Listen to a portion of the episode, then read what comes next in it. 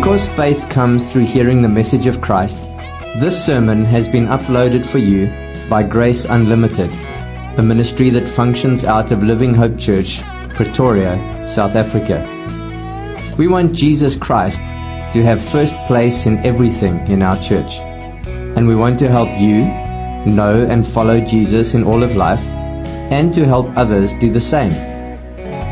Find out more or download many more free sermons at graceunlimited.co.za or livinghopechurch.co.za.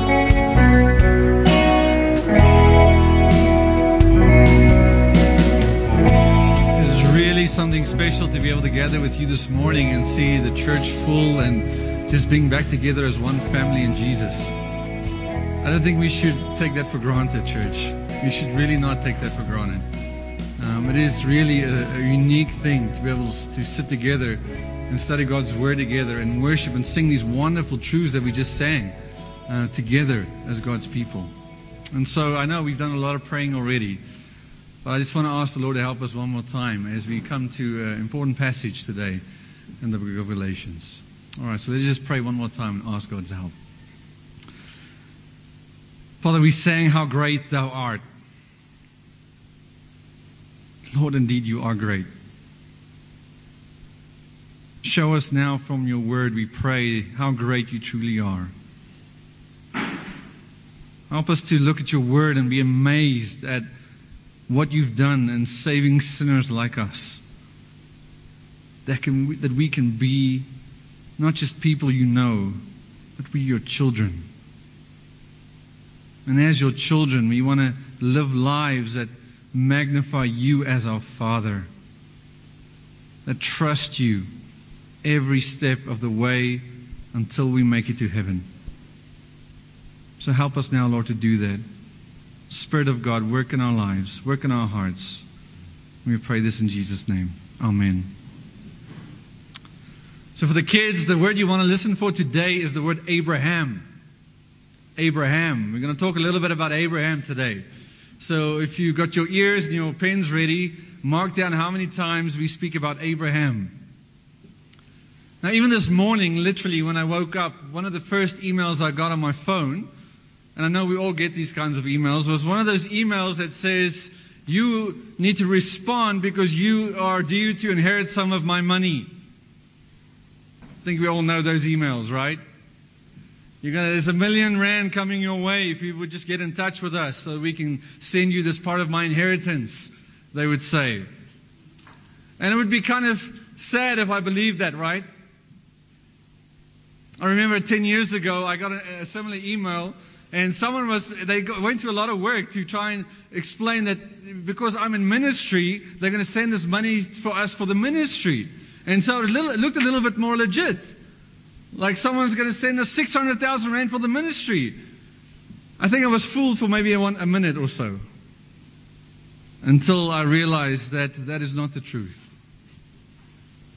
Now, as we think of it as, as Christians, we believe a lot of things that are that seem not to be real, right? I mean, with our limited minds, we believe a lot of things that doesn't make sense if you think about it. But we believe it anyway. Why? Why do we believe it anyway? Because God said so. As we simply think about about what God says in His Word, we believe that God spoke and the whole world came into existence. We believe there was a time where there was no sin on this earth. We believe that God put lions and other animals on one boat and they didn't eat each other up. We believe that God departed the waters and to make a way for his people so, so that he can deliver them from evil. We believe that God actually caused the sun to stand still so that his people can fight and gain victory over their enemies. We believe that God actually became man, that he was conceived uh, in the, in the womb of a young Virgin Mary. We believe that he died on a cross. And even though we were not there to see it, We believe that he rose from the dead and was taken back up into heaven and is now sitting at the right hand of the Father, interceding for us, even right now as we pray to him and live for him. But we also believe, church, we also believe that in order to be right with God, because of how broken and sinful we are, we need to trust in someone else and what they did completely so that we can be truly forgiven. And not just declared forgiven, but innocent and perfectly righteous. And not just for today's sin, but for yesterday's sin and for tomorrow's sin. We have some remarkable truths and promises we believe as Christians based on what God has said. In fact, Martin Luther said it this way He says, Reason cannot understand that to hear the word of God and to believe it is the highest worship rendered to God. Now think about that. The highest worship you can give to God is to trust Him for what He says is true. To trust Him for what He says is true. And then we live accordingly. One of the clearest ways that I see my children love me is if they trust me whenever I tell them to do something. Because that's the difference. When you look at this incredible promises of God and everything is done for you, what God says is being true, what is the difference? It's faith. It's faith.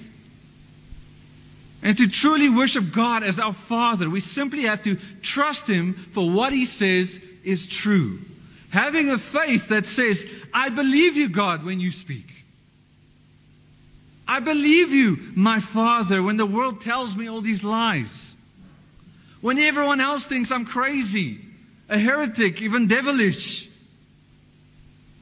I believe you, Jesus, my Savior and friend, when my flesh is weak and I want to give in.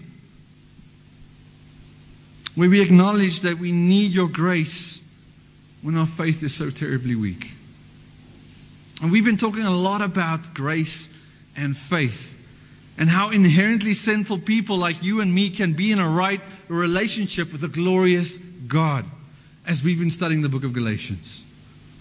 Now, one man that knows all about hearing God's word, his promises, a promise that sounds totally impossible to our human minds, is Abraham.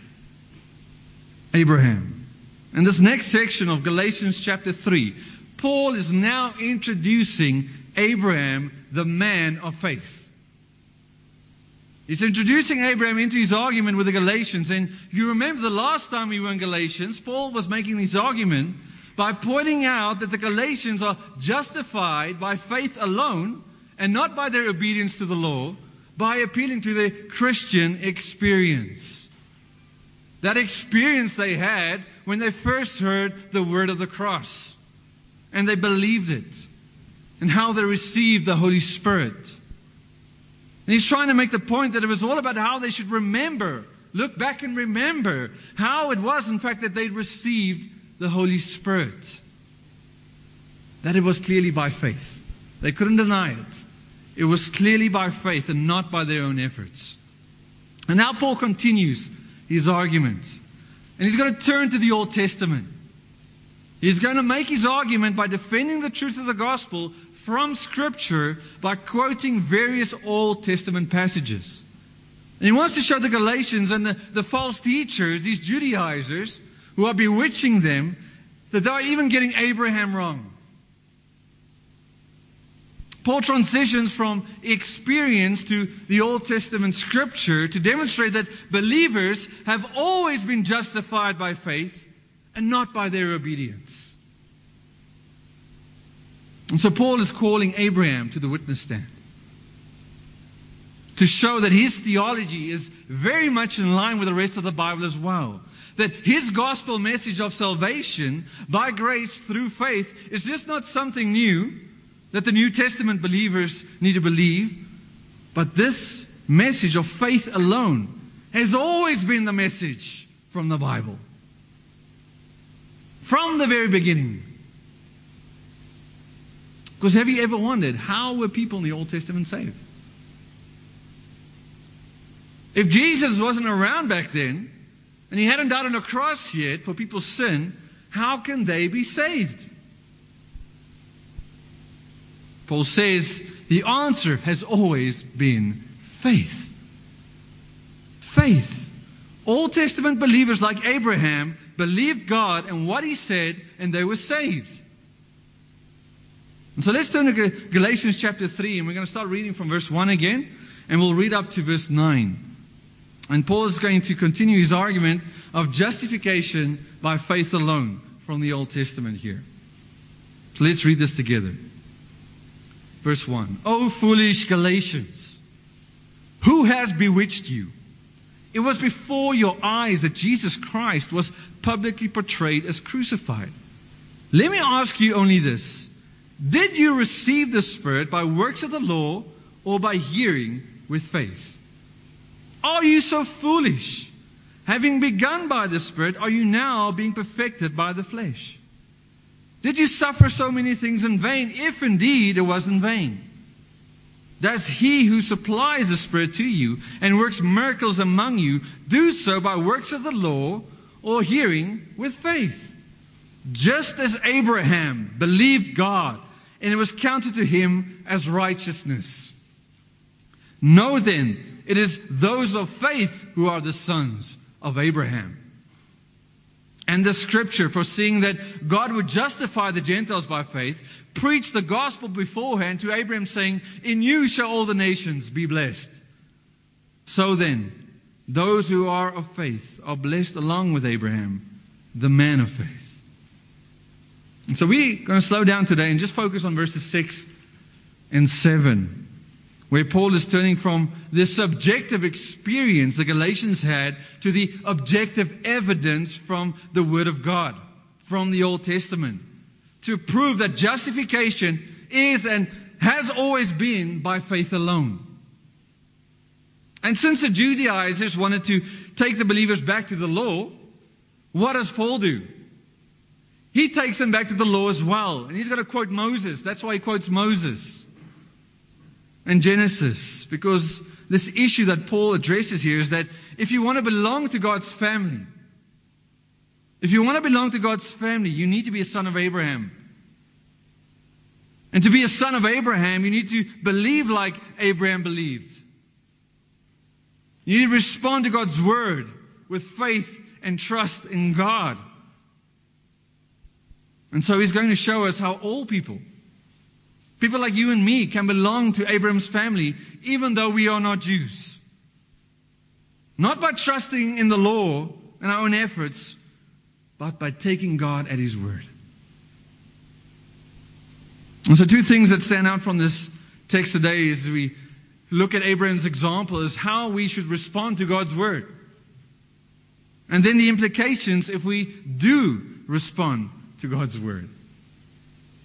And so let's start with the first how we should respond to God's word. Because Paul says, just as Abraham, just as Abraham believed God, and it was counted to him as righteousness. See, Paul makes this big fuss about Abraham in the letter to the Galatians because the Judaizers made a big fuss over him as well. I mean, Abraham was the positive evidence, you could say, that salvation is by faith and not by works. They claim that Father Abraham had many sons. We like that song, don't we? Father Abraham had many sons, sons. I am one of them, and so are you. But the Judaizers, they had a different version of that song. I am one of them, they would say. And if you want to want to be one too, you know what you got to do. Get circumcised. Because they would even quote Genesis 17. Genesis 17, where God said, This is my covenant, which you shall keep between me and you and your offspring after you. Every male among you shall be circumcised. There it is. They appealed to the covenant, the, the promise God made with Abraham to show that you need to be circumcised and become like a Jew if you want to be part of God's family. But what does Paul do here then? So good. He goes back to a time before Genesis 17. Because here in verse 6, Paul is actually quoting Genesis 15:6. Verse 6 of Galatians 3 is a quotation from the Old Testament, which is Genesis 15, verse 6, where Abraham believed God and he was given the righteousness that he didn't have. You see, the Judaizers conveniently ignored the reality that God only taught Abraham to be circumcised after Abraham already received righteousness by faith. And so Paul is like, you guys think you have a point here with the whole Abraham situation and the circumcision thing. Well, look at Abraham a little bit closer. Let me remind you, Galatia. Abraham received righteousness by responding to God's word, not by keeping the law. It was only by faith. It can't be the law and circumcision that gave him this righteousness because Abraham wasn't even circumcised yet, and he didn't even have the law yet. And so, how is he the example of faith then? What did Abraham believe that gave him this right standing before God? Because you see, God already made quite a few promises to Abraham before he was even circumcised. Specifically, we know God promised that he would make him into a great nation. A great nation to bless him with land and make his name great. That's, that's Genesis 12. And we're going to unpack more of that next week because Paul actually quotes Genesis 12 next week.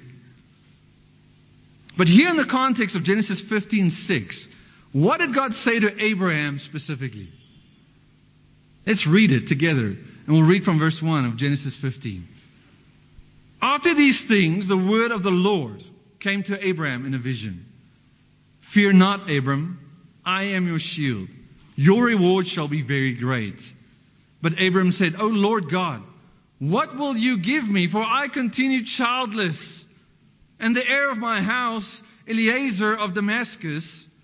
And Abram said, Behold, you have given me no offspring, and a member of my household will be my heir.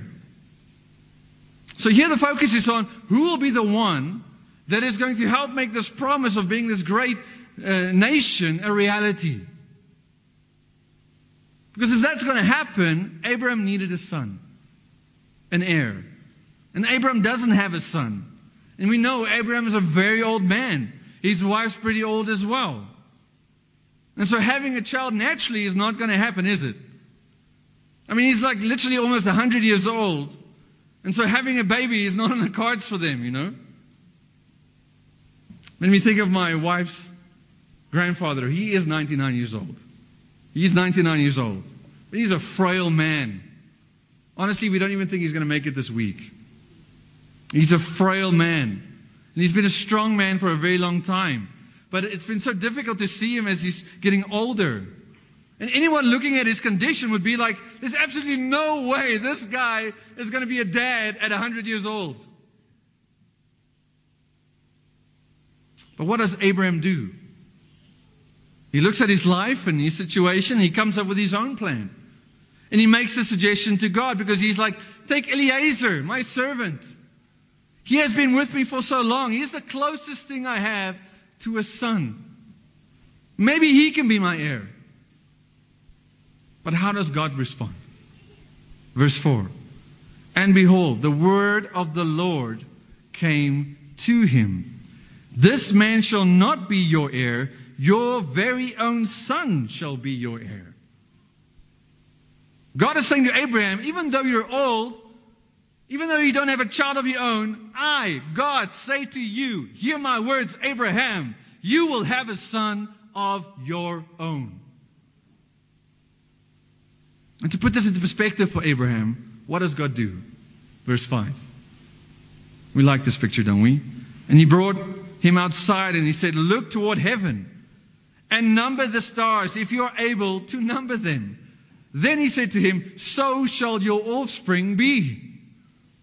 And so put yourself in Abraham's shoes for just a minute. I mean, it's hard enough to think that God's going to give him just one son, but to have as many as children as there are stars in the sky, I mean, yeah, right. How's that going to happen? If there was ever a legitimate time to doubt God's word, surely this is it.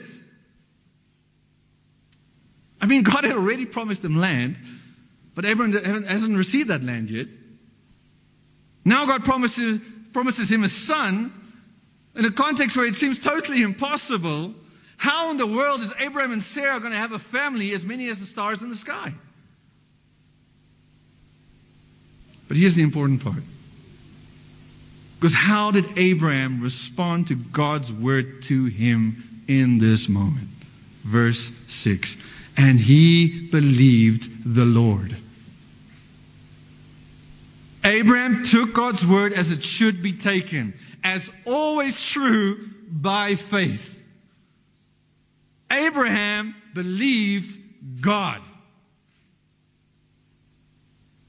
Clearly, Abraham didn't believe in himself, in his own ability to have a child.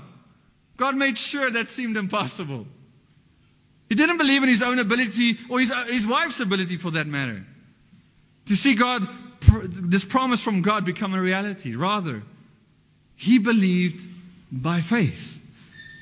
By faith that what God said is going to happen will happen. And so Paul makes it very clear that Abraham did not do anything in terms of fulfilling the requirements of the law. He did not offer his obedience. He did not offer his circumcision to be blessed by God. He simply, by faith, took God at his word and he trusted God that God will keep his promises. But do you notice that it doesn't say Abraham be- believed in God? Because believing in God is not what saving faith is by itself. Because James 2:19 says even the demons believe in God, right? Rather, it said Abraham believed God. He believed the one who made the promise. One commentator says it well. He says, You can't believe God without believing in God. We acknowledge that. But you can believe in God without believing God. You can believe in God without believing God. Now, I wonder sometimes where this is where people get the wrong idea of what faith in God really is because they rely more on this reason and logic to make sense of life. They might even acknowledge that there's this higher being out there somehow. And they even come to a point where they hear the promises of God, and in response, it might sound too good to be true or something. It seems impossible. Like Abraham's situation. They just don't understand who God is and what true saving faith really is. And they, what do they do? They come up with their own way, their own plan, like Abraham initially did with Eliezer. To make that promise a reality, where God says you have to trust Jesus for salvation. You have to trust Jesus that, that He will take away your sin and bring you into a right relationship with God. But then what do people do? They, they try and earn that salvation, that blessing, that promised blessing by relying on their own obedience. So Abraham is this powerful example, the reminder that we need and what we see that to be right with God, you need to trust God and what He said and what He has done. Especially when it sounds impossible. And so even as you think of your life right now, do you know and trust the one who keeps every promise he has ever made? Do you trust him for His providence. That He will take care of all your needs and He will lead you where you need to go. Do you trust Him when He says that you have a church family and you have elders and shepherds who want to care for you and want to help you make godly decisions? Or do you just like to do your own thing? Live your life on your own? Do you trust Him for getting you through the hard times? That He will carry you through the trials of life by His grace because He promised He would. But most importantly, do you trust Him for salvation through His Son? We don't live in the days of Abraham. We don't live in the days of Abel and, and Noah. But as you look at these men from the start, these men show us how they trusted God and His Word, especially when it seemed impossible. They were looking forward to Jesus, the promise of Jesus. And so we look back. We look back to Jesus and to believe God then. Like Abraham believed God, is to know and to trust and accept the good news of Jesus Christ. To have faith is to believe the good news of the cross and the resurrection. It is to trust the Bible when it says you are lost in your sin. You have no righteousness on your own. But that Jesus died for you. He was raised for you. It is to be like Abraham, that even though his wife's womb was dead, he believed in the resurrection. He believed that God would resurrect her womb to receive this promised son. Think even later of his life, we see him being willing to sacrifice when that very promised son came. Trusting that God is who he says he is. That he had the power to raise Isaac from the dead. Luther says it so well again. He says, Abraham was able to kill logic and reason by God's word through faith. Isn't it amazing that God uses a man that's almost 100 years old to show us what childlike faith really is? And here's the thing if you do believe God like Abraham did, what happens? What happens? Paul says, he quotes Moses again. He says, And it was counted to him as righteousness. Because what Paul wants to make clear to the Galatians is how it is possible that Abraham was actually righteous in God's sight. It's not because of his works, but because how he responds to the Word of God with faith. And as a result, he was counted, credited, imputed with the righteousness to his account. Which we know because we talked about this so many times. It's another way of saying, like Paul, Paul is saying that Abraham opened a, a spiritual bank account. And he had all this debt he had because of his life of sin. But that debt was settled and paid. And he was given the riches of righteousness into his account that he did not have. Never to be bankrupt again. Paul says the same thing, Romans 4, verse 5. And to the one who does not work, but believes in him who justifies the ungodly, his faith is counted as righteousness. And so again, this the words here in Galatians 3 6 counted to him as righteousness here does not mean Abraham went to the doctor and he had some sort of injection of righteousness and now all of a sudden he does everything right. Because what is righteousness? One man says it is adherence to a, a moral ethical standard. If someone is perfectly obedient to the law, he is righteous. He has offered what the law demands. And now, when Israel got to the Mosaic law, how did they understand the basic relationship between the law, its performance, and righteousness? Well, Deuteronomy 6:25 says, "And it will be righteousness for us if we are careful to do all these commandments before the Lord our God, as He has commanded us." But the thing about justification by faith alone is that Abraham could not offer any obedience. He was still a sinner, very much a sinner. He was the ungodly that needed to be justified. I mean, in, the, in Genesis 15, we see he doubted God's word. In Genesis 16, he leads his wife Sarah to lie about their marriage to the extent that he's willing to let someone else sin. This king was taking this interest in his wife without speaking the truth. So you see, Abram did not have the righteousness on his own. Instead, Abraham believed, and God looked at him as if he had offered perfect obedience to the law.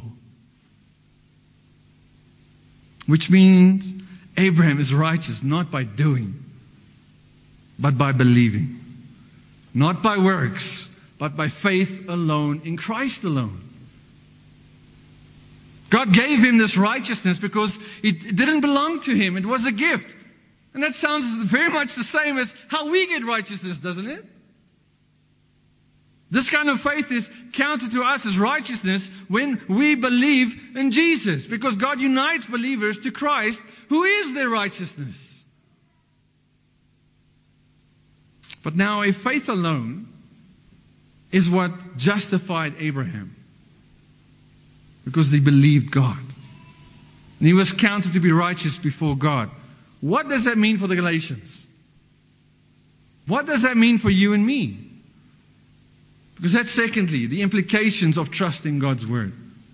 Verse 7. The implications of trusting God's word. Paul goes on to say, Know then that it is those of faith who are the sons of Abraham. Because remember, the Judaizers are claiming that they are sons of Abraham. They come from his bloodline. And now Paul masterfully shows them and the Galatians that anyone, in fact, can be and will be a child of Abraham if you believe like Abraham believed. Paul helps the Galatians see through all the lies and the twisting of Scripture what exactly is required to be part of Abraham's family. And it's not circumcision, it's not keeping the law, it's faith. And I'm sure this would have made the, the Judaizers steaming out of both ears because membership into Abram's family was something they prided themselves on. But Paul shows us here that to be part of Abram's family, it's not just something you inherited. Father Abraham's true sons and daughters are not just people who keep the law, but people who are justified by faith and who live by faith and receive the blessing that comes with that faith. So the family tree is not so much a, a, physical connection, but a spiritual connection. Which means the implication is anyone can become a son of Abraham if they have faith in God and what He has done. And so, what this is an important reminder for the Galatians and for us that you and I, as Gentiles, uh, can be part of Abraham's family. Because the Bible clearly teaches this is a, a father like father like son kind of moment. God only accepts us uh, as he, the way he accepts Abraham. And that has always been and always will be because of faith in what God has done. Paul explains this further to the Romans as well. Romans 4, verse 20. Paul goes on to say, No unbelief made him waver concerning the promise of God, but he grew strong in his faith as he gave glory to God, fully convinced that God was able to do what he had promised. That is why faith was counted to him as righteousness. But the words it was counted to him were not written for his sake alone, but for yours also.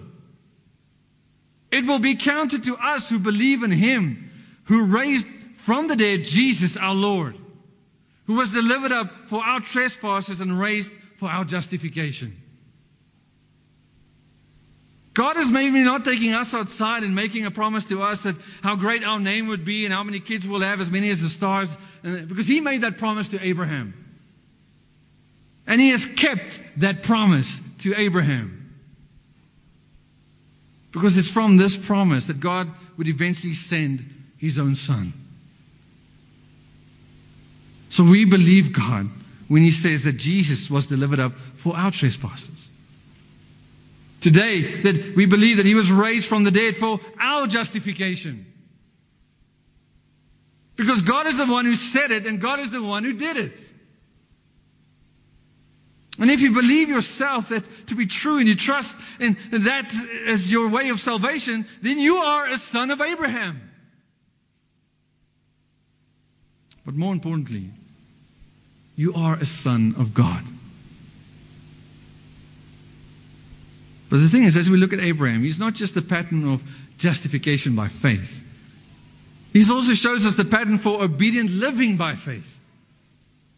Obedient living by faith. Because not only does faith like Abraham have the implications that you are a son of Abraham, but you also get to obey like Abraham did. Because you look at his life, he followed God to an unknown land by faith. He was willing to give back the Son of God gave him by faith. I mean, the author of Hebrews, he actually talks about this in Hebrews 11, verses 8 to 12. He says, By faith, Abraham obeyed when he was called to go out to a place that he was to receive an inheritance. And he went out, not knowing where he was going. By faith, he went to live in the land of promise, as in a foreign land, living in tents with Isaac and Jacob, heirs with him from the same promise. For he was looking forward to the city that has foundations, whose designer and builder is God. By faith, Sarah herself received power to conceive, even when she was past her age, since she considered him faithful who had promised. Therefore, from one man, and him as good as dead, were born descendants, as many as the stars of heaven, and as many as the innumerable grains of the sand by the seashore. And so, as we look back at the Old Testament, we see how God's people lived by faith. Think not only of Abraham and Sarah, think of Moses. Hebrews continues, Hebrews 11:24. By faith, Moses, when he was grown up, refused to be called the son of Pharaoh's daughter, choosing rather to be mistreated with the people of God than to enjoy the fleeting pleasures of sin. Why? Why would Moses do that? What was it about his faith that he understood? Verse 26. He considered the reproach of Christ greater wealth than the treasures of Egypt. So think about this, because this is pretty amazing. Moses would rather obey God than enjoy the pleasure of the world at that time at his disposal. But the author of Hebrews says he considered the reproach of Christ greater. Which is another way of saying that even though Moses never lived to see Jesus, he trusted in God's promise. He trusted in God's promise. And that caused him to live a life of obedience to the Word of God. Suffering for the promised Christ by faith. This was important. This was greater than any wealth Egypt could offer him. Because we know by faith, God's people, they trusted him to cross the Red Sea, didn't they? By faith, they marched around the walls of Jericho so that it would fall down. By faith, Rahab the prostitute hides the spies, and as a result, she didn't perish with the disobedient. And I just feel like the author of Hebrews here in Hebrews 11:32, because he just wants to keep on mentioning example after example, talking about how others like Gideon, Barak, Samson, Jephthah, uh, of David and Samuel and the prophets, who through faith conquered kingdoms, enforced justice, obtained promises, stopped the mouths of lions, quenched the power of fire, escaped the edge of the sword, were made strong out of weakness, became mighty in war put foreign armies to flight. All done by faith. All these people live by faith, trusting in God and what He said. And we know the Jews, they were proud of being Jews. And the reality of the Bible explains is that God still has a special plan for the Jews. Even though they've rejected Him and they trusted in themselves. Because Paul says in Romans 11, I asked them, as God's, as God reje- has God rejected this people? By no means, for I myself am an Israelite, a descendant of Abraham, a member of the tribe of Benjamin. God has not rejected his people whom he foreknew. But it's because of God's faithfulness to his promises that he has made a way for you and me to be part of his family.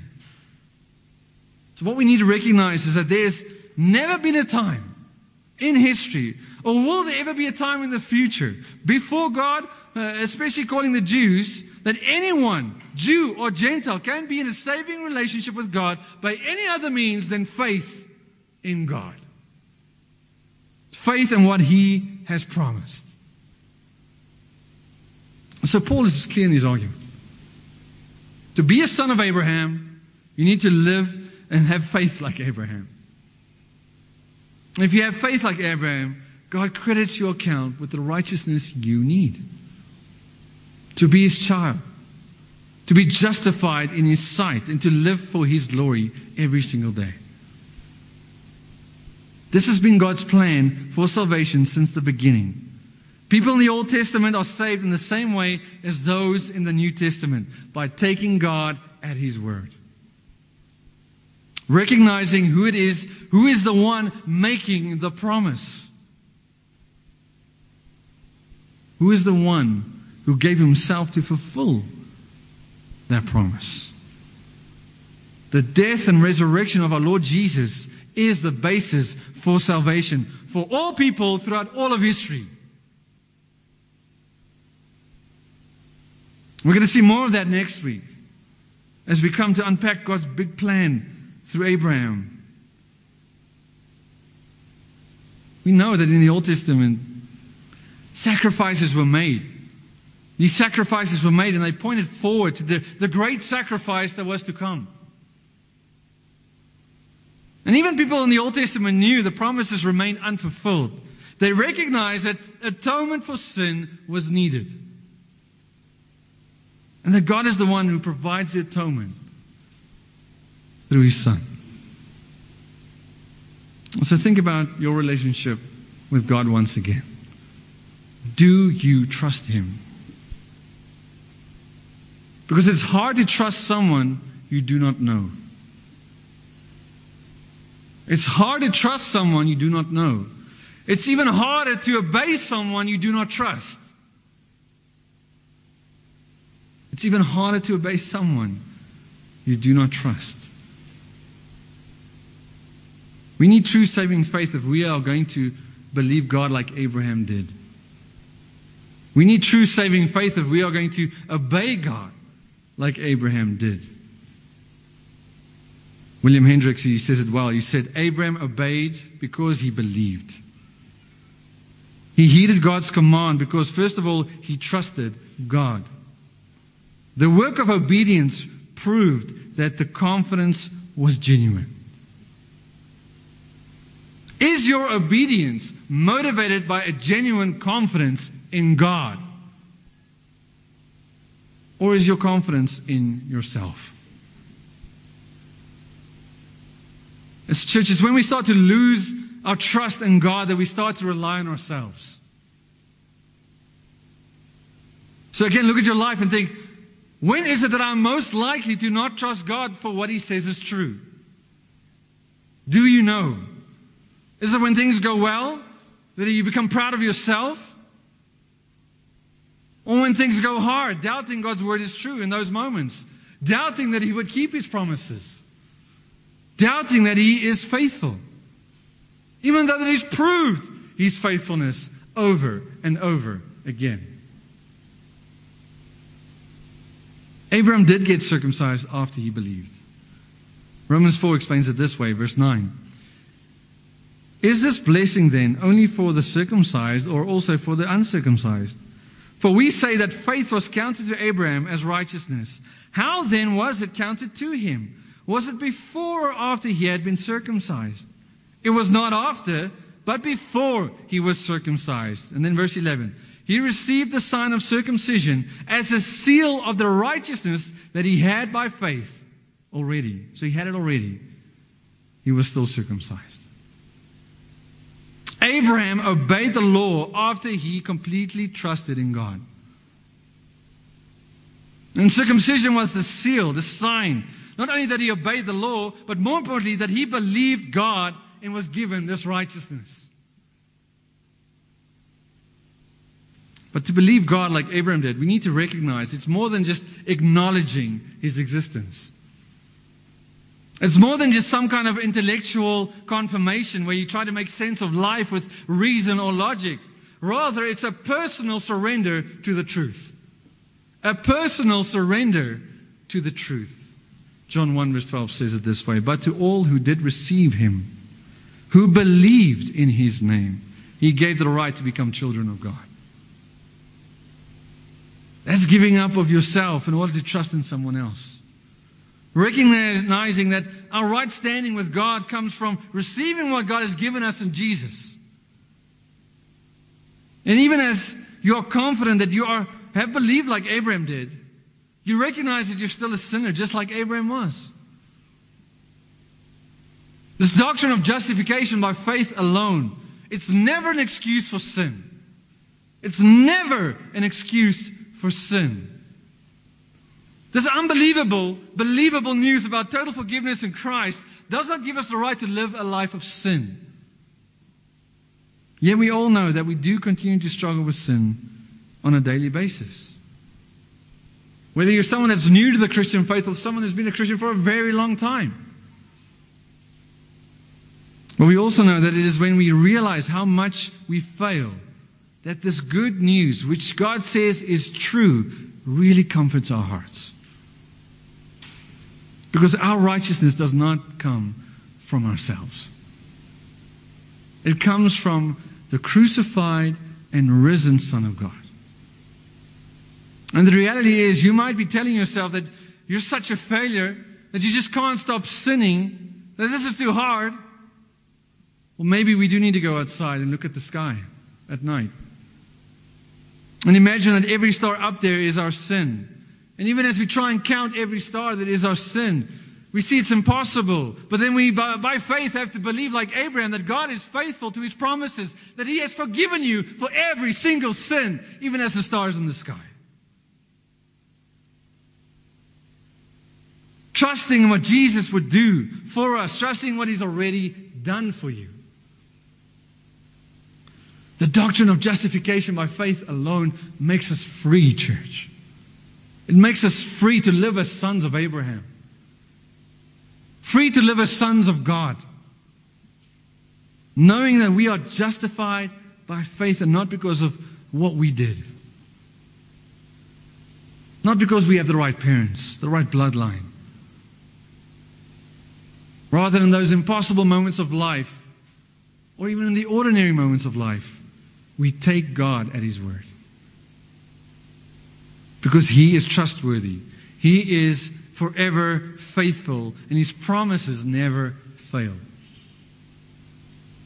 Abraham is proof that is true. But more importantly, Jesus is proof that is true for everyone. Everyone who puts their faith in Him. Let's pray. Father, indeed, you are amazing that you would reveal to us, even in your word, that it's always been by faith that we are justified as sinners before a holy God. Thank you for Abraham's example. Thank you that even in a moment that seemed so impossible, that he believed God. And because believing God, the one who made the promise, he was counted righteous. Father, you do exactly the same today. You tell us to look at Jesus. You don't tell us to look at the stars. You say, look at Jesus.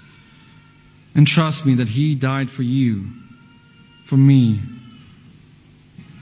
And so, Father, we by faith want to cling to Jesus, the author and perfecter of our faith.